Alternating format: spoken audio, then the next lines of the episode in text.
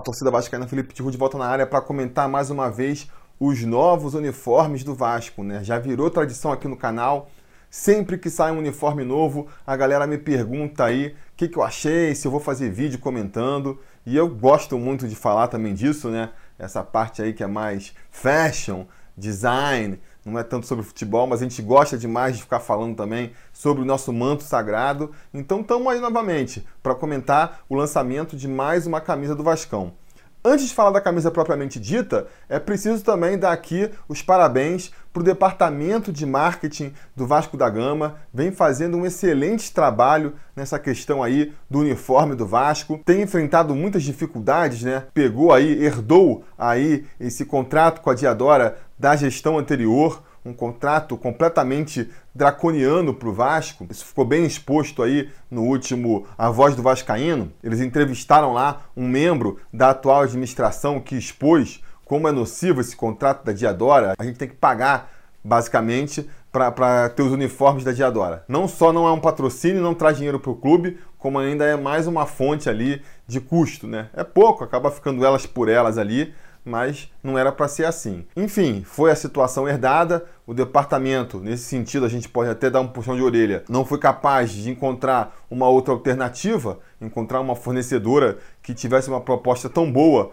capaz de, por exemplo, compensar a quebra de contrato, a rescisão de contrato com a Diadora mercado não está para peixe. Segundo o Bruno Maia no Twitter, eles estão prospectando o mercado, já falaram com todas as marcas disponíveis aí. Então, estão tentando, né? Pelo menos estão tentando. Mas enfim, com o que eles têm à mão, diante da situação que eles estão, eu acho que a equipe de marketing tem se saído muito bem em vários aspectos. A questão do próprio design da camisa, a gente sabe que está sendo feito de maneira interna pelo Vasco, pela equipe de design do Vasco, e estão acertando muito. Todas as camisas da Diadora até aqui foram muito bonitas. Acho que isso é algo que deve continuar, deve se estender em futuros contratos. Acabou acontecendo por uma questão mais emergencial, né? Parece que a Diadora não estava conseguindo fazer o design, não estava fazendo um design bom, e aí o Vasco falou: não, dá isso aqui, vamos fazer isso aqui interno então. Mas eu acho que pela experiência pode ser levado para futuros contratos aí. Mesmo que um dia a gente pegue uma Nike, pegue uma Adidas, claro, a gente não vai ter a mesma autonomia que talvez tenha agora com a Diadora. Mas passar pelo crivo de um departamento de design interno que vai avaliar e conversar com os designers lá da marca, para poder chegar no meu termo, porque um designer da Nike pode saber muito de design de uniforme em geral, tendências, moda,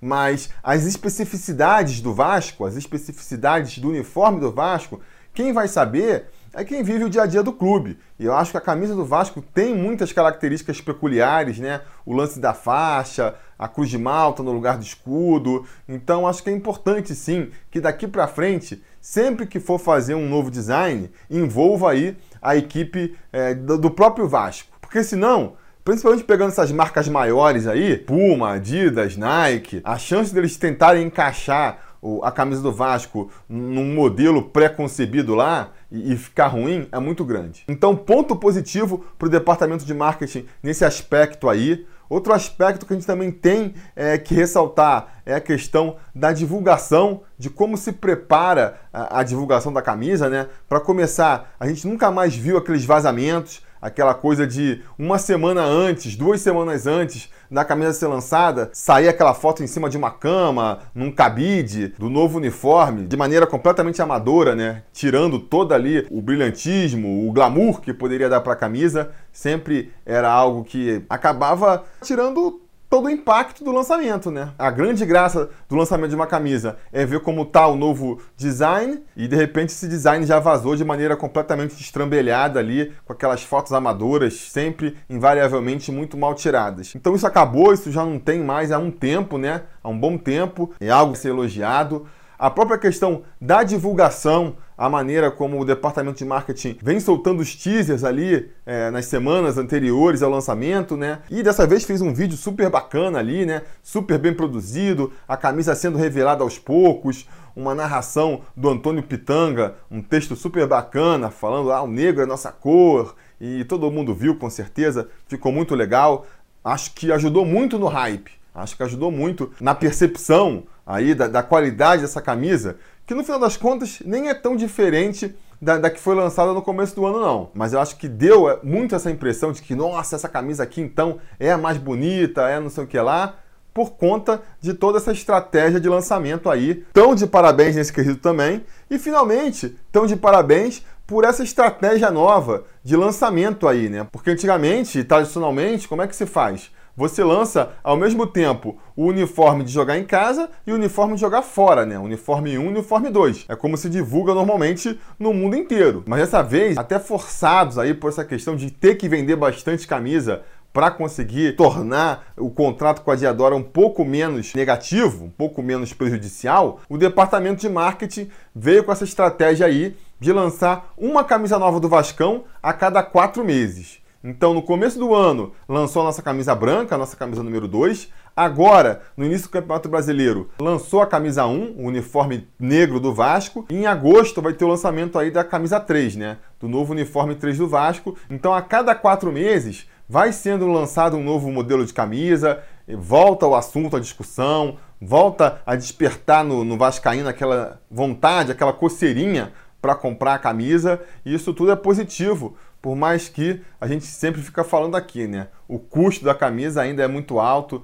Pagar 250 reais numa camisa do Vasco a cada quatro meses, para a grande maioria da torcida vascaína, é completamente inviável. Mas isso é uma outra questão aí que envolve, na verdade, todos os clubes do Brasil, né? De maneira geral, camisa de futebol aqui no Brasil é muito caro para nossa realidade e o Vasco acaba nos escapando a isso aí. Mas, dado esse elogio então ao departamento de marketing, vamos falar da camisa do Vasco em si. A camisa que, repito, não é tão diferente do modelo que foi lançado lá no começo do ano, não. Quando foi lançada a camisa branca, lá em janeiro, e foi também anunciado que a camisa preta só seria lançada lá no início do brasileiro, o pessoal ficou brincando assim: ah, já sei como é que vai ser a camisa preta. Aí pegava a camisa branca, invertia ali as cores e falava: pronto, tá aí o modelo preto. E aí o Bruno Maia se apressou e falou: não, vai ser bem diferente, se preparem porque vai ser uma coisa bem diferente. E no final das contas, não foi tão diferente assim, né? As principais características da camisa número 2 estão aí na camisa número 1, um, né?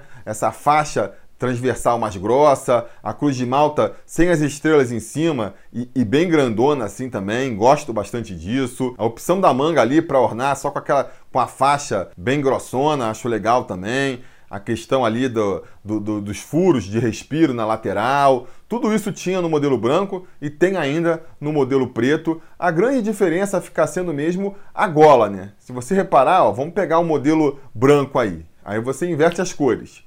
Aí você pega aqui, ó, muda a gola, bota o selinho lá na faixa desse, dessa campanha que eles lançaram aí do Vasco, a história mais bonita do futebol. E é essa basicamente a diferença, né? Pelo menos pelo que a gente vê pelas fotos, não, não pude ainda é, ver essa camisa em mãos, a diferença é essa.